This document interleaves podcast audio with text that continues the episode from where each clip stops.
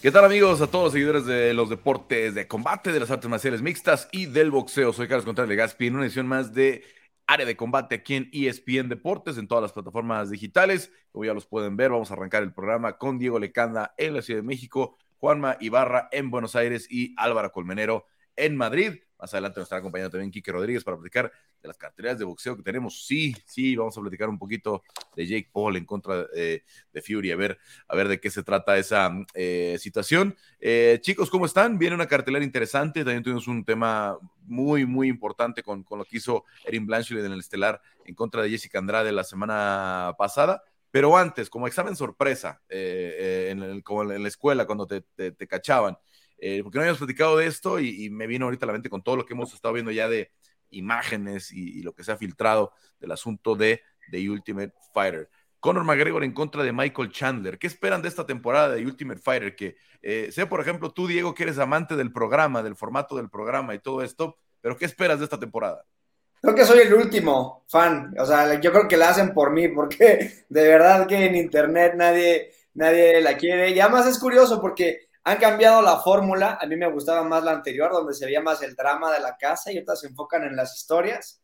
Entonces creo que vamos a ver mucho de eso, mucha historia de, los peleadores, eh, vamos a ver un, buen back and forth entre, entre los dos coaches, creo que tienen buenas personalidades que, van a tener ese pique amistoso en donde se van a molestar, en donde, en donde van a poder aguantar los comentarios del otro. Tengo mucha curiosidad de de si vamos a ver dentro del programa todo lo que se ha estado escuchando, de que ya estaba el cast y llegó Conor con sus tres peleadores y mandó a otros tres a, sus casas y, metió a su gente, ¿no? Entonces... Ahora, ojo, que ese cast que se filtró no era el oficial, ¿eh? O sea, fue un cast que filtró una página que fue ahí reclutando nombres que sabía de gente que estaba, ¿no? Yo por ahí tenía un par que habían confirmado que estaban, pero no era el cast oficial. Siempre pasa, ¿eh? siempre hay reemplazos, siempre hay, de los 16 que terminan entrando, siempre hay 20, 20 y tantos convocados. desde Ultimate Fire Latinoamérica fueron varios que a la mera hora no entraron a la casa. No, no, no ese cast no fue oficial. Nunca, ¿no? Pues, sí, sí, ya se salió Conor a burlar con ese post que puso con esa referencia a los Simpsons, ¿no? Ah, no lo he visto, pero voy a checarlo. Entonces, eh, creo, creo que sí, vamos a ver mucho de, los videos caseros que se toman los peleadores, que a mí lo personal no, me entretiene. Prefiero ver cómo destrozan la mesa de billar una vez tras otra.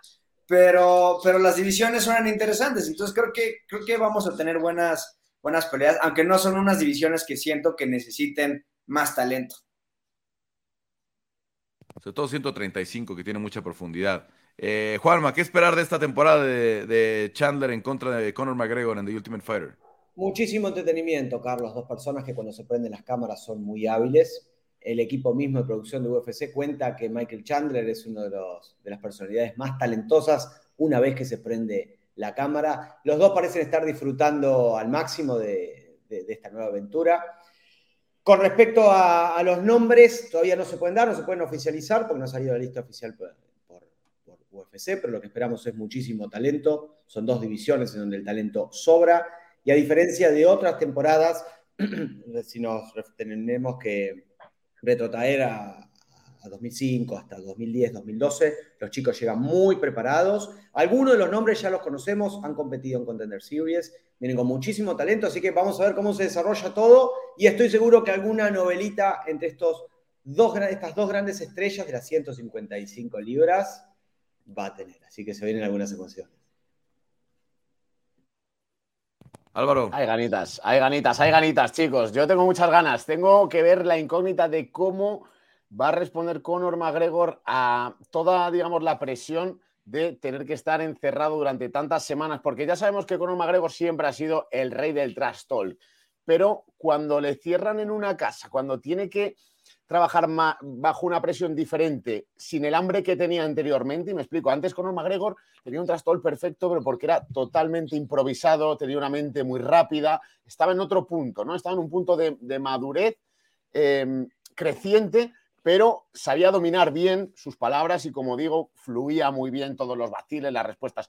Pero últimamente, en los últimos años, en lo que derivó Conor McGregor, es incluso más inmaduro, más impredecible. Es decir, ahora ya parece que está un poco más loco de verdad. O sea, ya no sabes por dónde va a salir. Entonces quiero y tengo muchas ganas de ver esos enfrentamientos verbales, vaciles. Obviamente no quiero que se trasciendan ciertos límites, pero me apetece mucho ver la batalla dialéctica entre Michael Chandler y Conor McGregor. Deportivamente, ¿qué vamos a esperar? Pues que seguro que va a haber sorpresas, que UFC va a seguir captando nuevo talento, recuperando anterior.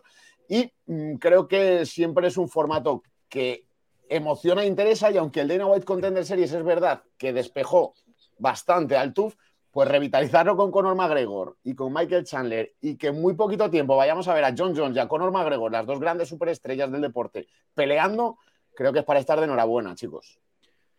Sí, puede ser un año espectacular, ¿no? Ya viene 2.85 con, con, con eh, John Jones la próxima semana. Si gana, seguramente John sería el estelar en el mes de julio en el International Fight Week, por las dimensiones de, de, ver pelear a John Jones. Y en septiembre vamos a ver a Conor McGregor, ¿no? No sucederá antes de septiembre, las filmaciones empezaron apenas, son 12 semanas, eh, perdón, son 6 semanas de filmación, luego 12 semanas de transmisión de los capítulos. Entonces, al menos tenemos que esperar todo eso y ojo, hay que esperar 6 meses apenas está empezando en estos días Conor McGregor con eh, la vuelta a usada, entonces hay que esperar seis meses para que pueda pelear. Puede tomar la licencia antes, pueden programar la pelea antes, pero para que se suba al octágono tendrán que haber pasado seis meses de exámenes negativos. Así es que vamos a ver cómo Que para como se ve seis meses no es suficiente. Vi una foto con, de él junto a Steven Thompson Parece que Conor es un semipesado. y Conor parece que no estaba entrenando. Si vieron esta imagen donde hace sombra en el, en el Apex, ¿no? Eh, frente a su propio reflejo, eh, ahí hay una, hay, una, foto ahí del octágono muy grande en esa parte del Apex y él, y él está haciendo como sombra. Y, y, bueno, en 13 segundos que hace o menos, se está gaseado, está jadeando, ¿no? O sea, no está en forma Conor McGregor, definitivamente. Carlos, te iba a preguntar, ¿tenemos ya eh, hecha la petición formal a la usada o todavía no se ha filtrado? Ya, ya tendría que empezar. No, no, estoy, no estoy cierto todavía, pero lo que tengo entendido es que va a comenzar en la primera semana de marzo, para que hablemos de marzo, abril, mayo, junio, julio y agosto, los seis meses, y él pueda pelear en, en el mes de septiembre, ¿no? Que sería el pago por evento. ligero?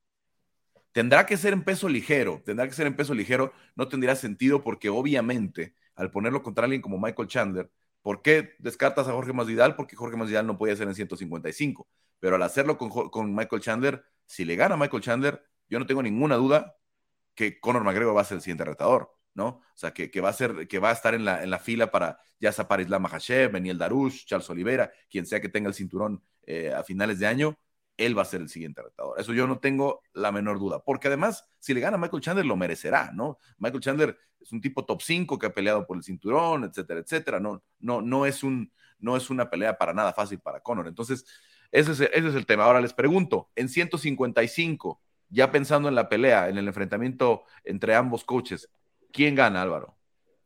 Wow, qué buena pregunta.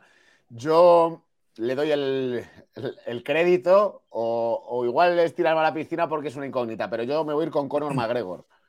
Porque creo que Michael Chandler solo tiene, vamos, tiene muchas, ¿no? Muchas posibilidades también, pero tiene un camino muy claro para dominar a Conor McGregor, que es el camino de la explosividad y de la lucha especialmente, de llevárselo al suelo y tratar de hacerle un ovillo de lana y jugar con él. Arriba, Conor McGregor y lo que has comentado tú de la sombra, creo que no nos tenemos que guiar solo por eso, pero creo que es una buena muestra. La técnica, la explosividad, la fuerza, la precisión de Conor McGregor quizá no vaya a ser nunca la del inicio de su carrera, pero está ahí y tiene muchísimo potencial en sus manos. Si Conor McGregor se toma todo esto en serio, retoma el estado de forma que tiene que tener, llega con buen cardio y Michael Chandler no decide hacer una pelea fea, porque sabemos que es un tipo que le encanta intercambiar y que de hecho se siente cómodo en los, en los intercambios de metralla, en los intercambios alocados, creo que ahí Conor McGregor tendría posibilidades. Si me preguntas un porcentaje, te diría que un 60-40, pero por lo que te digo, porque si tenemos la figura de Conor McGregor bien moldeada en el sentido de venir afilado, de venir pulido, de venir con buena técnica fluida, creo que podría perfectamente noquear a Michael Chandler, sabiendo, teniendo en cuenta todas las herramientas en la lucha, también arriba, que tiene Michael Chandler. Pero el dominio de la distancia, por ejemplo, de Conor McGregor es tremendamente superior a Chandler, bajo mi punto de vista. Juanma. Carlos, el camino de Michael Chandler es, como decía Álvaro, la explosividad, la lucha y la intensidad. Ahí tiene una chance de, de dominar a Conor. Ahora, ya sea que este duelo sea en 155 o que posteriormente se pacte una, una pelea en 170, algo que tranquilamente podría darse. Chandler no corta tanto peso, pero Conor tiene que cortar peso. Aún sin saber el estado en el real en el que está Conor, dado que aparte no pelea de. Van a ser dos años que no pelea en julio, van a ser dos años que no pelea. Me parece que la pegada de Conor puede ser demasiado para Chandler, que dado su estilo explosivo, su estilo entretenido y muchas veces su estilo, ¿cómo decirlo?, complementario con el éxtasis del público en las tribunas, puede quedar demasiado abierto para una contra de Conor McGregor, ya sea el jab con derecha o el golpe o el recto golpe circular de izquierda, puede ser demasiado para Chandler. Lo imagino ahora exponiendo la quijada como contra Charles Oliveira, me parece que es demasiado contra un rival como Conor, le daría la ventaja a McGregor. Bueno, Diego. Pues creo que aquí, en teoría, es, un, es una pelea hecha a la medida para Conor, pero para el Conor tradicional, un Conor que ha peleado como las últimas veces, que ya no tiene su, su guardia tan karateca, que ya no tira tantas patadas. Y además recordando que Conor ha estado inactivo porque viene de una lesión terrible de la que pues no se regresa fácil. Chris Weidman no ha regresado a la suya, Anderson Silva nunca fue el mismo después de, tener la misma lesión. Eh, además de que estuvo haciendo películas y, subió de peso. Entonces creo que eh, hace tres años hubiera dicho Conor McGregor gana 100%. Si, o sea, creo que las, las, ventajas que tiene, más, más que ventajas de, Chandler, creo que son desventajas que va a tener Conor en, esta situación, porque la manera en la que pelea Chandler, hasta, su explosividad, ¿no? Que, mencionan Juanma y, y, Álvaro, siento que, beneficia a Conor, que, es un counter-striker muy bueno, que tiene esa distancia, ¿no? Que, simplemente con echarse para atrás puede, puede evitar esos golpes y, contraatacar. En teoría tendría que, noquearlo en un round Conor, pero tiene tantas otras cuestiones externas que vamos a ver cómo se siente regresando el ring rust, eh, si se siente cómodo de tirar patadas, si, si, no se siente pesado o lento. Creo que, creo que es una buena pelea para su regreso, porque se puede lucir, pero también eh, no va a ser una pelea fácil. Pero creo que va a ganar Conor por, por, porque no se puede dar el lujo de perder contra Michael Chandler. Bueno, los veo envueltos en, la, en, la, en, este, eh, en este espectro, en esta este, ilusión que genera Conor McGregor. Yo la última vez que caí en eso fue cuando, para la primera pelea con Dustin Poirier.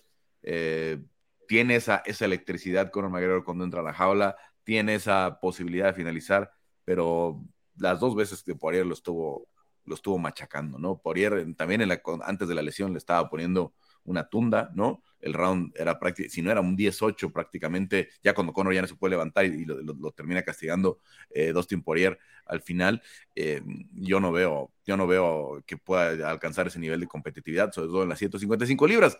Si se van a las 170, tendrá ventaja de tamaño Conor con Michael Chandler, que es, que es bajito incluso para 155 libras, pero si es en 155, creo que va a ser una pelea fea creo que va a poder ser un asunto como cuando vimos caer a Tony Ferguson. ¿eh? O sea, de que se nos acabe así el, mito, la verdad, a mí no me gusta. Me gustaba más, mucho más Jorge, que puede ser una pelea larga, que puede ser una pelea de mucho intercambio, ¿no? En la que los dos, que la verdad es que vemos que Jorge eh, va perdiendo gas eh, al estilo de Conor, ¿no? Después del primer o segundo round va bajando su ritmo. Me gustaba mucho más Jorge por esa, porque creo que hubiera podido ser una pelea de 25 minutos tipo Nate Díaz en, en, UFC 202. Pero bueno, ahí están, ahí están las opiniones, veremos eh, cómo se eh, transcurren estos seis meses. Se va a hablar muchísimo de Conor McGregor y Michael Chandler en este medio año que nos espera de aquí a que suceda la pelea y toda la temporada de Ultimate Fighter que viene en el camino. Ahora sí, rápidamente, ¿qué nos deja eh, Erin Blanchfield en contra de Jessica Andrade? Erin Blanchfield pide ser la siguiente retadora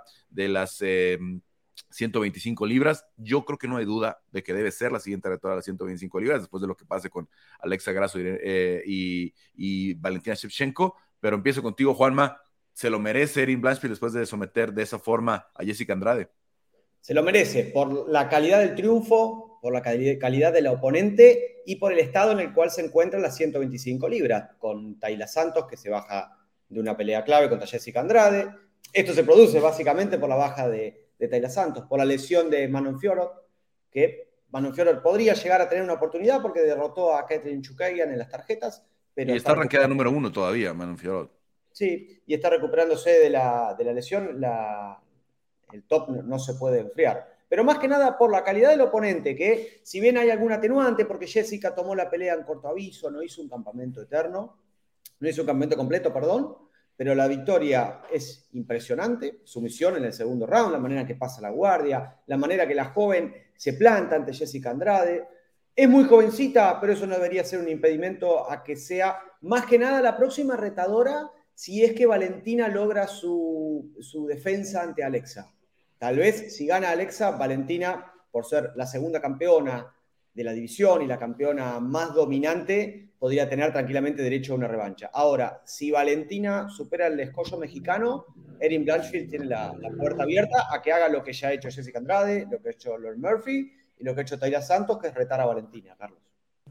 Yo tengo muchas preguntas sobre el entorno de Valentina. ¿eh? Su hermana siempre estaba con ella en los campamentos, ahora su hermana está trabajando como piloto comercial en, el Caribe, ¿no? Este, está haciendo, no sé, no he visto yo un gran campamento de Valentina que siempre le veíamos, siempre le veíamos muy puntual eh, en sus redes sociales, etcétera, etcétera. Tengo muchas dudas sobre eso. Em, y, coincido, pudiera ser que Valentina diera una revancha inmediata en caso que perdiera con, con, Alexa, ¿no? Vamos a ver cómo se da esa pelea. Eh, Diego, ¿tú qué opinas? Creo que estoy muy de acuerdo con, con Juanma. Para empezar, es, es, un brinco enorme el que, el que hace Erin Branch, eh, Blanchfield. Eh, en teoría es muy chica, pero al, mismo tiempo hemos visto lo que ha hecho, sabemos de, cuánto tiempo tiene entrenando. Eh, y si, si, no me mal recuerdo, tiene 23 años. es, del, es del, 90, del, 99, ¿no? Entonces,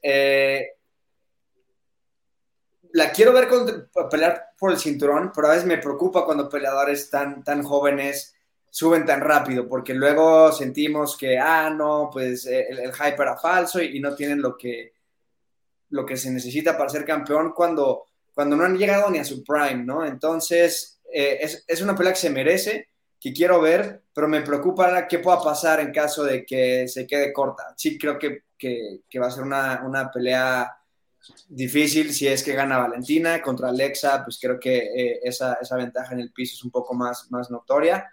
Eh, vamos a ver cómo se da esa pelea, igual y, me estoy adelantando, pero, pero sea lo que sea el resultado de cuando pelee por el cinturón, eh, ojalá no, no, no se salga del, del tren, del hype train, mucha gente, porque es una peleadora muy joven que tiene muchísimo por aprender todavía.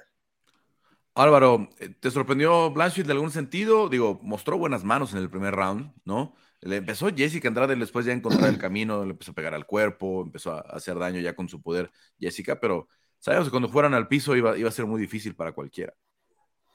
Sí, y yo creo que ahí es donde puede estar el punto fuerte, Carlos, de cara a la posibilidad de que se haga con el cinturón en un futuro. Y es que tiene un jiu-jitsu, tiene un suelo descomunal. Estoy convencido que Alexa Grasso, si se, la si se la llevase allí en caso de que terminara como campeona y no hubiera revancha, lo pasaría muy mal y tendría muchas posibilidades de someterla. Y contra Valentina Sechenko le podría dar mucha guerra en el suelo, incluso podría acabar sometiéndola también. De hecho, con esta victoria ya cuenta con tres finalizaciones consecutivas por sumisión contra Aldrich, Molly McCann y en este caso Andrade. ¿no? Pero es que más allá de eso, Carlos, como bien comentabas, en el primer asalto no es que le dé batalla, es que ya sabemos que es una estadística y no, no es todo el daño significativo los golpes totales, pero supera en golpes totales a la brasileña por tres golpes, 46 a 43. Es decir, que también tiene alternativas y herramientas con el striking, con el golpeo, buenas manos, buenas piernas, buen movimiento, buen desplazamiento.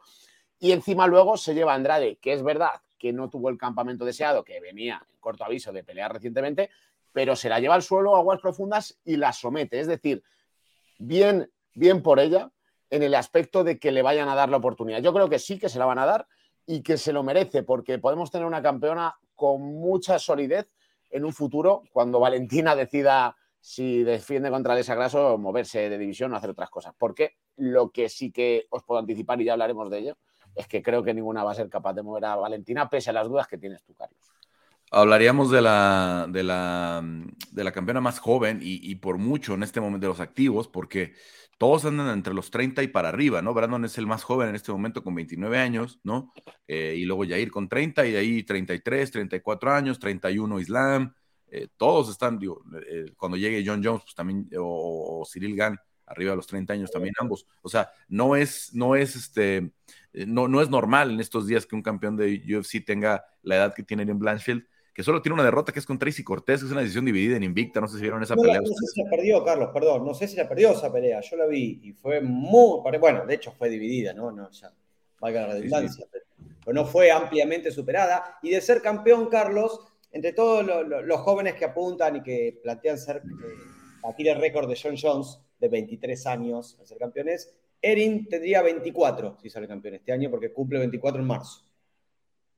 Sí, se ve muy difícil que lo haga a los 23, eh, pero sí va a ser más joven que, la mayoría, que al menos que Brandon por casi seis años, ¿no? Es, es, bastante en esa brecha de experiencia.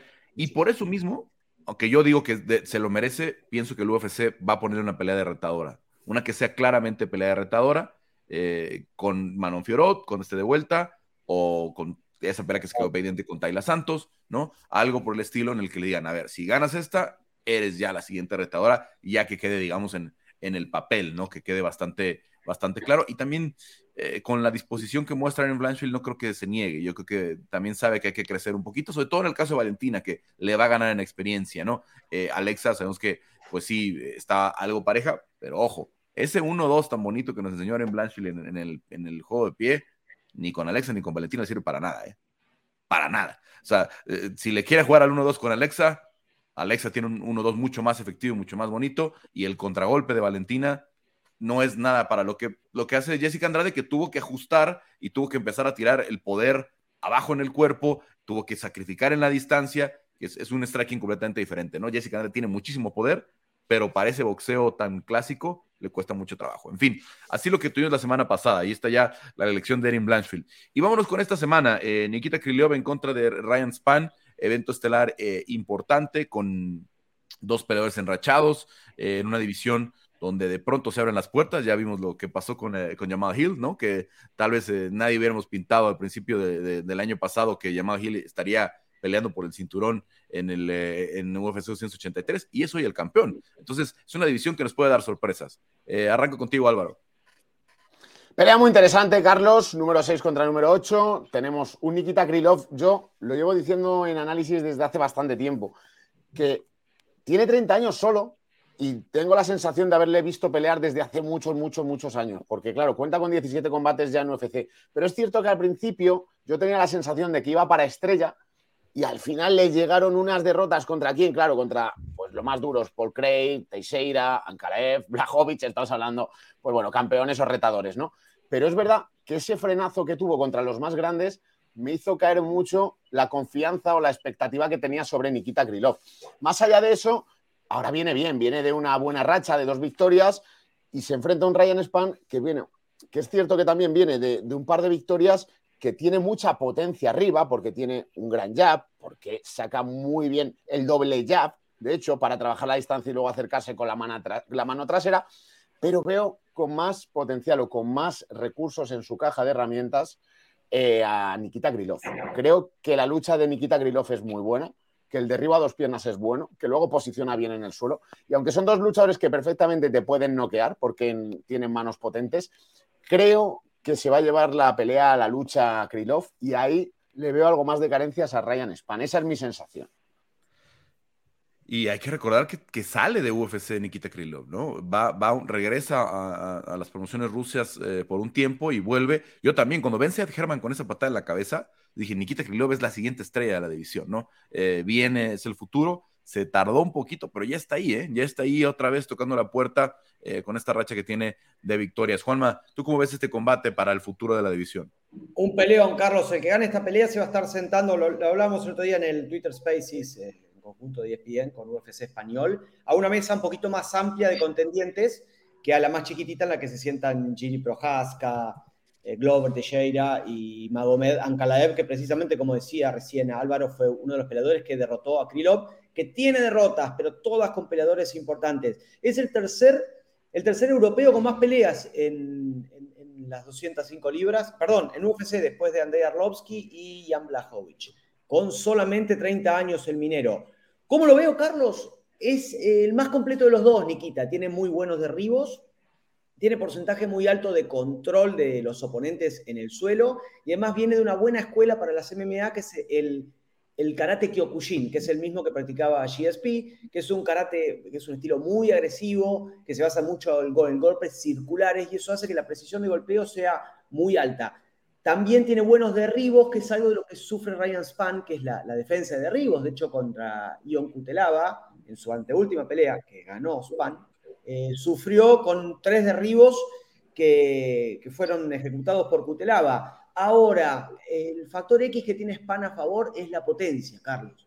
Es un peleador de golpeo mucho más potente y es especialista en guillotinas. Noqueó a Dominic Reyes solamente con el jab y después eh, finalizó a Ion Cutelaba con una, con una guillotina justo cuando estaba cayendo después de un derribo. Álvaro recién mencionaba el doble jab. Sí, lo usó muchísimo contra Cutelaba y tiene la capacidad de noquear con jab.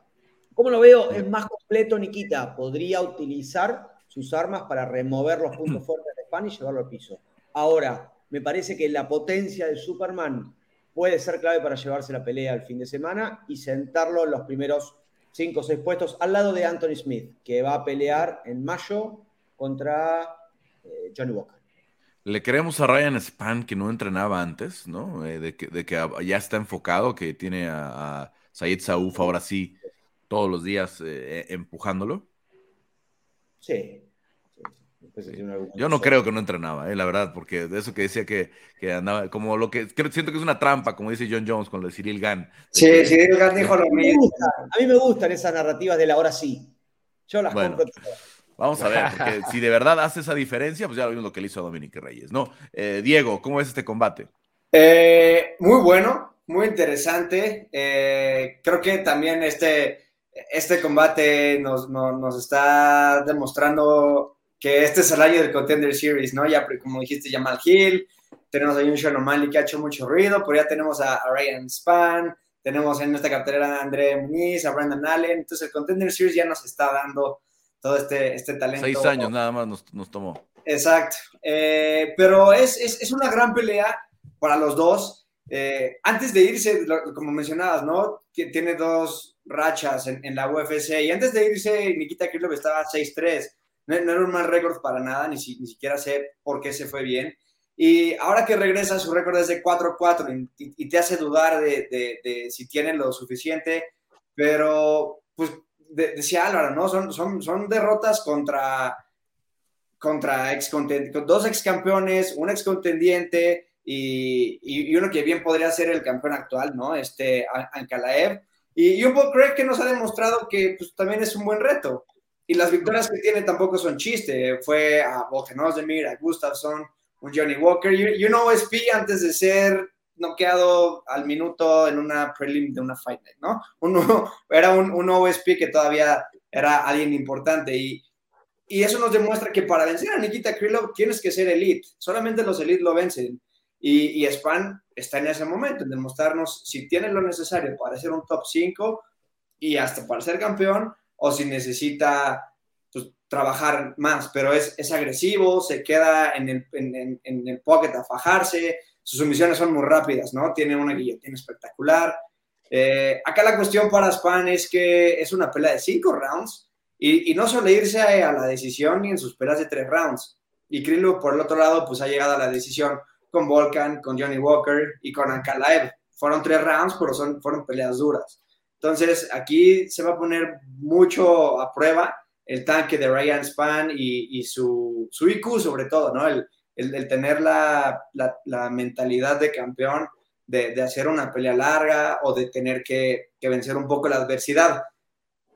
Habiendo dicho eso, me sorprendería que si fueran los cinco rounds por el poder finalizador que tienen los dos y lo finalizables que son. Eh, y yo creo que el ganador de esta pelea va a estar retando a un, a un Blachowicz, a un Ankalaev, para ver quién, quién va a retar por el cinturón después de que Jamal Hill pueda ahí defender contra Prochaska, y eso es lo que se da. Bueno, va, a tener trascendencia esta, esta pelea. Eh, la cartelera tiene trascendencia. También si André Muniz gana, se va a acercar al, top 5 ahí de, la, de, las 185 eh, libras y se va a meter a la conversación. Viene a tener esta pelea importante de Vettori con Román Dolices y Román Dolice le gana a Marvin Vettori. Creo que va a levantar la mano para ser eh, el siguiente retador después de lo que pase con Adesanya y Alex Pereira. Pero bueno, pues ahí, ahí están eh, algunas peleas influyentes. Pero les pregunto a ustedes, ya sabemos de cuál va a hablar, cuál va, a hablar Juanma. Tenemos a Eric González, tenemos a Eric González también al Ghost Pepper regresando. Pero arranco contigo, Juanma. peleas que no nos podemos perder esta semana en, en el UFC Apex. A ver si lo sorprendo. Aileen Pérez contra Hailey Cowan. Hailey Cowan, quien viene de, Contender Series. Peleadora muy completa. Va a enfrentar a la Argentina Aileen luego de un primer paso difícil en septiembre, eh, cuando tuvo que subir de categoría, 145 libras, libras contra Stephanie Eger. Fue una derrota compleja porque Stephanie Eger suele pelear en dos divisiones más abajo. Stephanie Eger es judoka. Aileen llevó bien la pelea de pie a la distancia. En el segundo round cortó distancia a Stephanie, la llevó al piso, no tuvo recursos Aileen, ahora campamento completo en MMA Masters con los profes Valverde y Carneiro. Aileen afirma llegar en muy buenas condiciones. Veremos si pesan algunos nervios del debut contra Hailey Cowan. Recordemos, los debuts en UFC hay que tomarlos con pinzas porque a incluso los mejores peleadores de la historia les cuestan. Le costó a John Jones con Guzmao, le costó a Isla Mahayev con Adriano Martins, le costó a Rafael Fisiev, que también cayó noqueado. No podemos hacer un análisis, así como tampoco podemos hacer como el candidato de Álvaro y yo, que peleó eh, la semana pasada eh, en Vegas y, perdió, y perdió, fue superado en la primera ronda. Eh, Hussein Ashkabovera, no me salía el nombre. Vamos a darle un margen a Elin, segunda oportunidad para dar una, una buena impresión este sábado en la cartelera preliminar, Carlos. Y en una división más realista, ¿no? Las 135 libras, que sí existe, ¿no? Que tiene clasificación, que tiene ranking, no, la verdad, la, pérdida de tiempo que es hacer peleas en 145 cuando sabemos que esa división pues no va para ningún lado, ¿no? Eh, Álvaro, otra pelea que debamos ver esta semana. Pues chicos, yo sí iba a decir Augusto Sakai contra Don Mace, pero es mentira, podéis cambiar de cadena en ese combate porque tampoco es que me emocione tanto. Es una buena pelea, todo hay que decirlo, porque es en el peso pesado y sabemos que, puede caer en cualquier momento un caos, pero no es la que yo voy a elegir. La que voy a elegir es André Muñiz contra Brendan Allen. Esta sí que me parece una grandísima pelea. André Muñiz, invicto en UFC, talento del Dana White Contender Series, 33 años para el brasileño.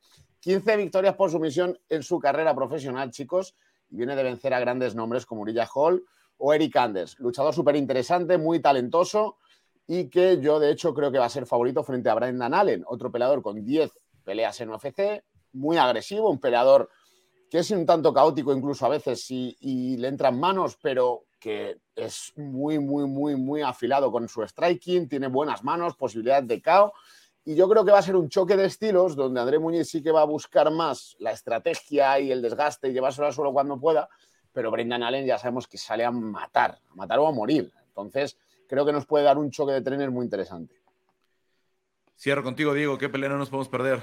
¿Qué?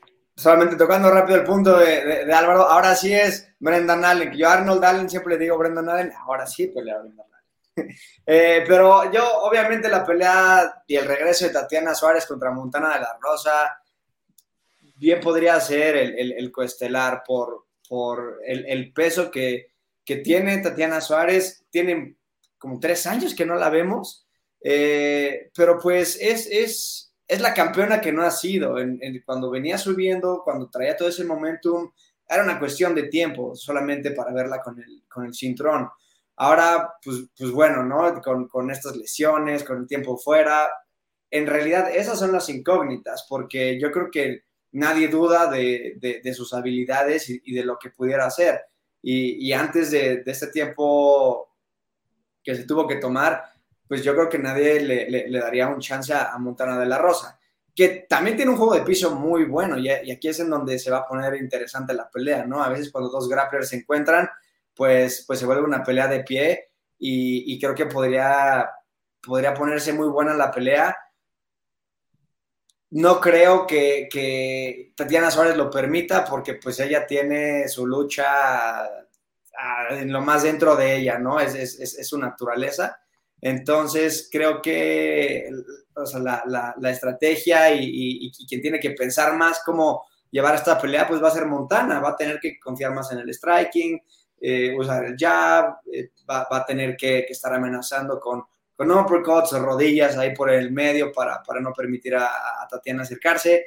Pero si Tatiana hace un, statement en esta pelea, creo que, van a tratar de, de acelerar su, su camino al top otra vez.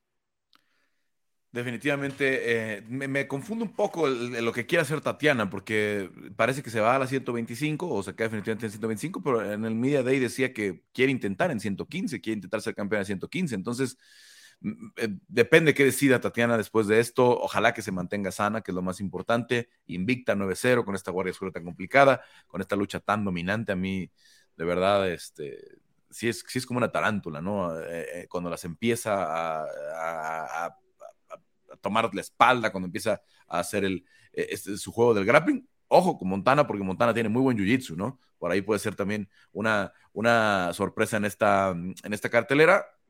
Se ve complicado porque la verdad es que eh, vemos muy bien a Tatiana Suárez y, viene muy inconsistente eh, Montana. Viene de perder con Macy Barber, le había ganado a, a, a esta Ariane Lipsky, tiene por ahí un empate, eh, si no me equivoco, ¿con quién fue el, eh, empate? Em, ah, con, con, con, Mayra Chitara. Entonces, tiene, tiene por ahí cierta inconsistencia en las últimas peleas. Bueno, así la carta. Lucha contra Jiu-Jitsu, Carlos. Mande. Lucha contra Jiu-Jitsu, esa pelea. Un duelo de estilos hermoso de gran. Veremos, veremos quién termina dominando. Muy buena elección, Diego. Obviamente todos queremos ver de vuelta a Tatiana Suárez y en esta amenaza que puede ser para las 125 o las 115 libras en el futuro. Veremos en qué condiciones están, porque hablando de Erin Blanchfield, bueno, Tatiana Suárez puede ser el antídoto, ¿no? Para, para, para Erin Blanchfield, ¿no? Si estamos pensando ahora lo que puede pasar en el futuro. En fin, em, pues Diego, Álvaro, Juanma, muchas gracias por la participación esta semana en, en área de combate. Regresamos la próxima con un amplio análisis de UFC 185, eh, obviamente con las participaciones de John Jones en contra de Cyril Gann y eh, Alexa Grasso en contra de mm, eh, Valentina Shevchenko y también la probable participación de Esteban Ribovich. Vamos a ver si se resuelve esa situación en los siguientes días. Bueno. Gracias, Carlos, a todo el equipo. Gracias, Gracias chicos. Hasta pronto. Gracias, Juanma. Y ahí está ya nuestro compañero Quique Rodríguez. Gracias a nuestro productor Damián Delgado en este ajuste. Quique, pues ¿cómo estamos? Me imagino emocionados por lo de eh, Fury contra eh, este Paul eh, este, el fin de semana. Jake Paul contra Tommy Fury. No, emocionadísimo, Carlos. Y sobre todo por su clasificación en los pesos crucero. Veremos qué pasa. ¿Está ya Tommy Fury en, Estados Unidos? Que yo sepa, no. no, es en, es en Arabia Saudita. La, ah, ah, bueno, entonces no tenemos el problema. Ya, ya, ya. Va a ser el domingo, sí, sí, sí.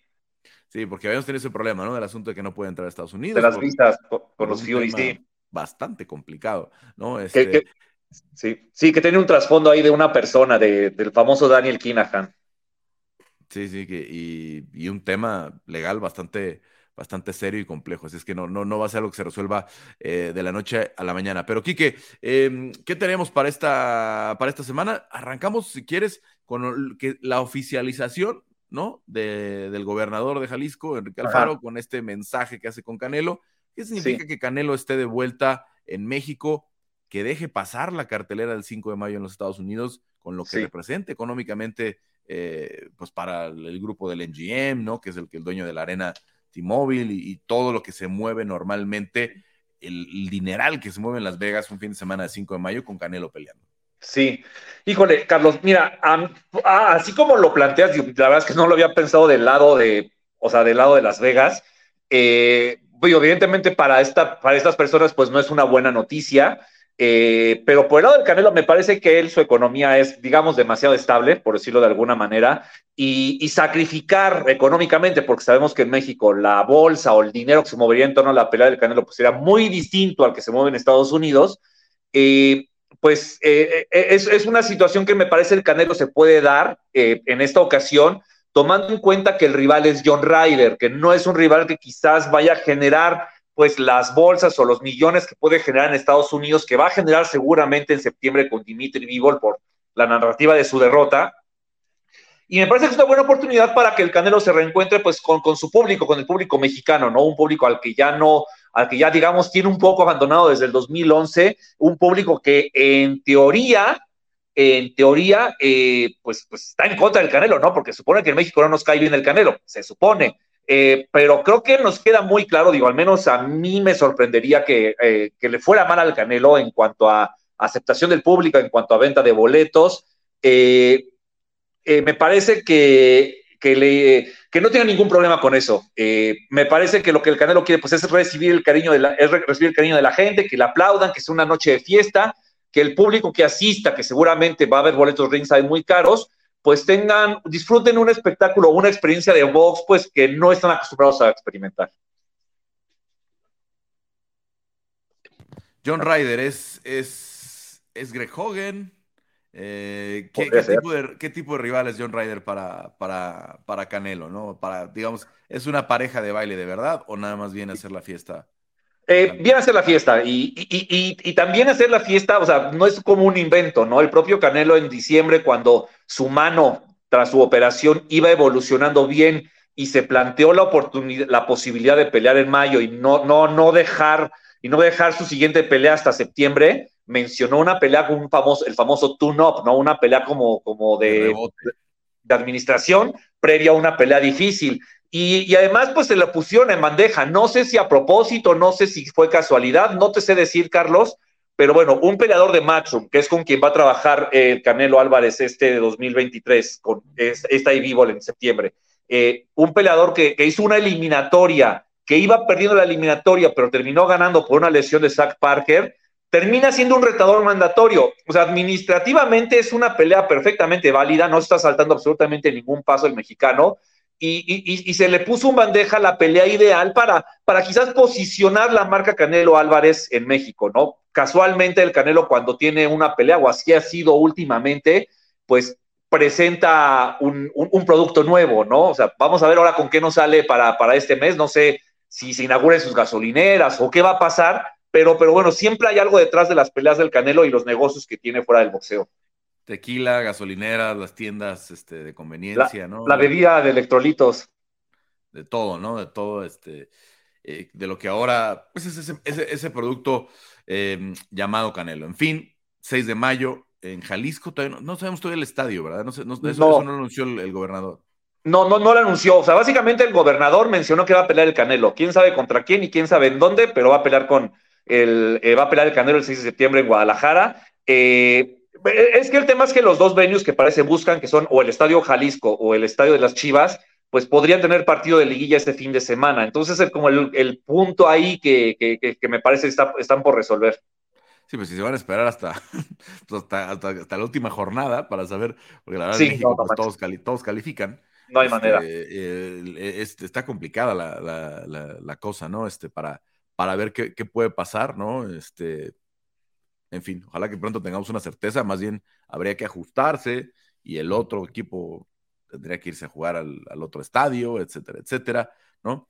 Eh, porque sí, sí va a ser complicado la logística, aunque jugaran en domingo, ¿no? Eh, lo único, si jugaran en martes o miércoles en el tema de liguilla, pero miércoles o jueves el tema de liguilla, pues ya a partir del, del viernes temprano empiezas a montar adentro claro. en, el, en, el, estadio pero, eh, de, de, fútbol y a ver qué pasa. Pero como dices, no, eso lo sabes una semana antes.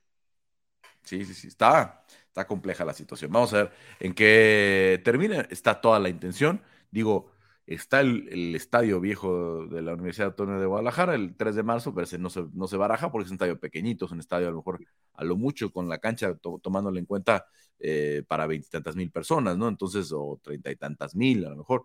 No, no creo que, que, esté entre la baraja de opciones, pero pues también está ahí en Guadalajara. Sí, sí, es, eso, a mí, a mí ese, ese que, que, está en, en, la baraja el 3 de marzo, pero también me parece quizás el estadio pues, pues más, más viejito, ¿no? De los, de los mencionados, eh, aunque probablemente se construyó después del estadio Jalisco, pero creo que el Jalisco pues, se ha renovado, pues ha tenido eventos internacionales, eh, pues es un estadio al que puedes meterle, pues, ¿qué? 70 mil personas, incluyendo la cancha. No sé, a lo mejor van a negociar con Atlas o con Chivas que alguno juegue esa semana en liguilla, si es que califican, en el, eh, o sea, yo pienso, Carlos, digo así, eh, nada más meditar, así como un pensamiento así al aire, es que a lo mejor le pueden, a Chivas le pueden pedir que juegue su partido de liga en el Jalisco. Pues al final Chivas fue muchos años local en el Jalisco, ¿no? Pues mira, estoy viendo que el, que el, 3 de marzo no, está, no debe estar tan descartado, porque sí se usa para eventos grandes. ¿eh? Estuvo Justin Bieber el año pasado, va a estar RBD este año, Britney Spears en el 2011, The Killers, eh, Lady Gaga, Coldplay. Este, o sea, sí se ve que ha ah, tenido eventos grandes. Buenos conciertos. Pues, eventos grandes, menos que aquí se hacen, en, la Ciudad de México al menos se hacen para 70, 80 mil personas en el, en el, Foro Sol, ¿no? Entonces no sé, no sé realmente eh, si, si, no sea opción por temas administrativos o tal, pero me parecería una apuesta más segura. Lo que sí es, como decíamos, pues tiene para 18 mil personas el, en la tribuna, más lo que le ganes de cancha, ¿no? No, claro. No creo, que, no creo que llegue a los 30, ¿no? No, totalmente, 25 si acaso, ¿no? Pero en fin, en fin, en fin, pues de que, de que eh, está confirmado eso, está confirmado. Eh, ¿Qué más, eh, Quique, tenemos eh, en, esta, en esta semana de, noticias, peleas que, no nos podamos perder? Bueno, bueno, primero, el fin de semana peleó el Bronco Lara y pelearon Luis el Pantaneri, ambos ganaron. Fue un buen fin de semana para el boxeo mexicano. Tenemos un nuevo campeón mundial. Hoy México tiene ocho campeones mundiales eh, pues en, el mundo del boxeo, solo abajo de Estados Unidos, me parece. Y eh, eh, Luis el Pantaneri, ¿no? que es un boxeador impredecible, que, es muy difícil de definirle su estilo, su, forma de boxear. ¿En qué división va a pelear? Es difícil de definir. Y hasta eso es difícil. ¿En qué división va a pelear? No lo sabemos. No lo sabemos ni, ni si va a poder pelear en Japón algún día o no. Entonces, pues él es así. me parece que es un boxeador que, que quizás ha desaprovechado eh, su, faceta como boxeador de élite para, pues para estar en, condiciones físicas y condiciones boxísticas para aspirar a pelear con el que sea. Creo que Patania ante Sad Jovanesian dio una buena pelea, pues demostró pues que todo su caos le puede dar buenos resultados por momentos, pero pues ya cuando te enfrentas a tipos como Fulton o Inoue o Akmadaliev, pienso que la situación ya es bastante distinta, ¿no? O sería bastante distinta. Ahora, hay gente que está pidiendo la pelea con Inoue, ¿no? Eh, en teoría, pues esta era una eliminatoria, Carlos, del Consejo Mundial de Boxeo, y si el que ganaba, pues tendría que ser retador, que en teoría ahorita el retador es Stephen Fulton, el, que es el campeón, Stephen, tendría, la pelea tendría que ser con él, eh, pero el problema es que ya sabes, en el boxeo, pues, pues todo puede pasar. Eh, en, la convención del Consejo se anunció que Fulton iba a subir a peso pluma a las 126 libras para pelear con Brandon Figueroa, un cinturón que iba a dejar Rey Vargas, que ya no dejó. entonces, a Fulton le salió la oportunidad de pelear con, con Naoya Inoue, que subió de división. Entonces, pues, pues al, venir, al venir con el campeonato en peso gallo, pues ese, esa, tiene el derecho a ser el retador principal para pelear con Stephen Fulton. Entonces, lo más probable, y todo parece indicar que, va por muy buen puerto esa pelea, por ahí de mayo, junio, peleen Fulton y e Inoue en Japón, y, el que gane, pues ahí, sí tendría que, tomar al Pantanari como, como retador. Bueno, pues veremos qué, tiene para el futuro para, el Pantera y para el Bronco. Para el Bronco, eh, el Bronco, pues bueno, eh, hay, una cláusula de, eh, revancha con, con, Lee Wood que yo tengo la sensación de que se va a terminar ejerciendo, porque si volteas a ver el panorama de los demás pesos pluma, hay peleas maravillosas, peleas increíbles con rivales maravillosos. Me parece que hoy es una muy buena categoría la de los pesos pluma, pero creo que tiene un gran problema a diferencia de otras categorías. Los boxeadores están muy repartidos entre las promotoras. O sea, no es como las 140 libras que casi todos los tiene este, Top Rank o las 168 que casi todos los tiene PBC, ¿no? Aquí creo que sí están como muy repartidos y pues sabemos que entre promotoras pues, pues es difícil, Carlos. Entonces es el problema que yo le veo a la categoría, pero, pero está interesante. Bueno, esas eh, son las eh, de la semana pasada. ¿Alguna para esta o alguna otra que se nos esté pasando? Sí, para, esta semana, Carlos, me parece que es un duelazo el que va a transmitir. Se va a transmitir por ESPN eh, para todos lados, menos México, la de Subriel Matías contra Jeremías Ponce. dos boxeadores de no tanto nombre, o sea, no tan mediáticos. Tan es así que a Premier Boxing le costó mucho trabajo encontrarle fecha a esta pelea, que es por el campeonato que dejó vacante Josh Taylor por las 140 libras de la Federación Internacional de Boxeo. Eh, es una pelea eh, muy interesante, pero que en el cartel incluso la acompañan con otra pelea, o sea, no, no los dejaron solos como estelares solos. Pero yo, yo pronostico que puede ser pelea del año. O sea, son dos boxeadores que, que, no se defienden bien, que tiran muchos golpes, que tienen pegada, que, que son, que, que, tienen un alto, altísimo volumen de golpeo, que técnicamente me parece no lo hacen mal. Creo que puede ser una pero muy, pero muy buena pelea. Jeremías Ponce contra Subriel Matías. Sábado por la noche, ¿verdad? Así es, en Minnesota es la, es, la función. Y domingo al, mediodía para nosotros, bueno, a la media tarde más o menos, eh, eh, pues Tommy Fury al fin en contra de Jake Paul. Veremos si sucede, veremos si gana Jake Paul y es clasificado ya por el Consejo Mundial de Boxeo. Pues sí, esa es la gran pregunta, ¿no? O sea, creo que es una pelea que de la que se está hablando bastante, o sea, no negar como, como la parte mediática de esta pelea está sucediendo. Eh, y, sí, o sea, creo que, creo que ese ingrediente que le puso el Consejo Mundial de Boxeo de, de, anunciar clasificación para Jake Paul y supongo para Tommy Fury también en caso de que gane, ha generado más expectativa todavía, porque yo creo que la gente no quiere que eso pase. Tú sabes que ese tipo de cosas pues generan más morbo y más atención. Eh, pues vamos a ver qué pasa con Jake Paul. Eh, pues Tommy Fury tampoco es como, como la gran maravilla de, boxeador, si no estaría en otra posición por, el apellido que tiene. Pero, pero bueno, pues es una pelea que lleva mucho tiempo intentándose hacer, parece que por fin se va a hacer, ahora sí. Y, nada, ¿no? Pues veremos cómo, cómo, cómo se presenta un tipo como Jake Paul ante alguien que, lo único que ha hecho de deporte de contacto es boxeo. Sí, es el primer boxeador de, de, ¿Sí? de, su carrera. Sí, sí, sí. Obviamente, Anderson Silva, que sí tenía experiencia en boxeo, eh, lo conocemos por el, MMA, y tenía 47 años. Eh, Tyron Woodley, Ben Askren, también ex peleadores de MMA, y, Nate, Robert, Nate Richardson, ¿no? El, el, ex NBA. Ah, sí, que fue de las primeritas, ¿no? Que creo que lo noquearon en un round, una cosa así. Sí, sí, fue, una, fue, un, eh, fue un super knockout, ¿no? Pero pues ante un basquetbolista, ¿no? Sí, sí, ya, ya luego pues, por lo menos empezaron a buscar gente que practicara deportes de contacto, ¿no? Ya por lo menos. Bueno, eh, no, no, es Nate Richardson, no quiero decir mal el nombre. Del basquetbolista. Sí. Ex basquetbolista. Nate Robinson. Nate, Robinson. Nate Robinson, este chaparrito. Sí, según yo, un, basquetbolista con cierta trayectoria, ¿no? No, no fue así. No, era buenísimo para las clavadas. Este, si no, ganó, debe haber ganado el, concurso de clavadas al menos una vez. Eh, era, era espectacular. Entonces, bueno, pues ahí está eh, el tema para los que la quieran ver. ¿Esta cartelera tiene algo, más interesante? ¿Alguna luego le meten en, las preliminares algo que sí, la, la preliminar es que me parece estar pasando un poco desapercibida. Es si es eh, Ilunga Macabu, defiende su cinturón crucero del CMB ante Badu Jack. Eh, pues ese es como, como vocísticamente en teoría la pelea más interesante. Bueno, un nombre grande como el de Badu Jack, ¿no? Eh, sí. Bastante, bastante conocido. ¿Algo más, eh, Quique, para esta semana que no nos perdamos? Bueno, en cuanto a Vox, pues creo que eso es lo, lo, más importante, Carlos, esas dos cartelas de las que hablamos. Creo que ayer salió un tema muy, muy importante, el tema del perdón por parte del WBC a Conor Ben por su dopaje positivo, por, por huevos. por, por, comer mucho huevo, ¿no? Ese, ese fue el argumento. Eh, mandan un comunicado muy largo con muchas explicaciones, que, que, vieron a quién sabe qué personas, con mucha experiencia, todo para decir que al final, eh, pues no pudieron comprobar que lo hiciera a propósito y que, y que, y que les convenció el argumento de que comía mucho huevo. Bueno, cosas extrañas que pasan, ¿no? con esas eh, suspensiones o no suspensiones en este caso, ¿no?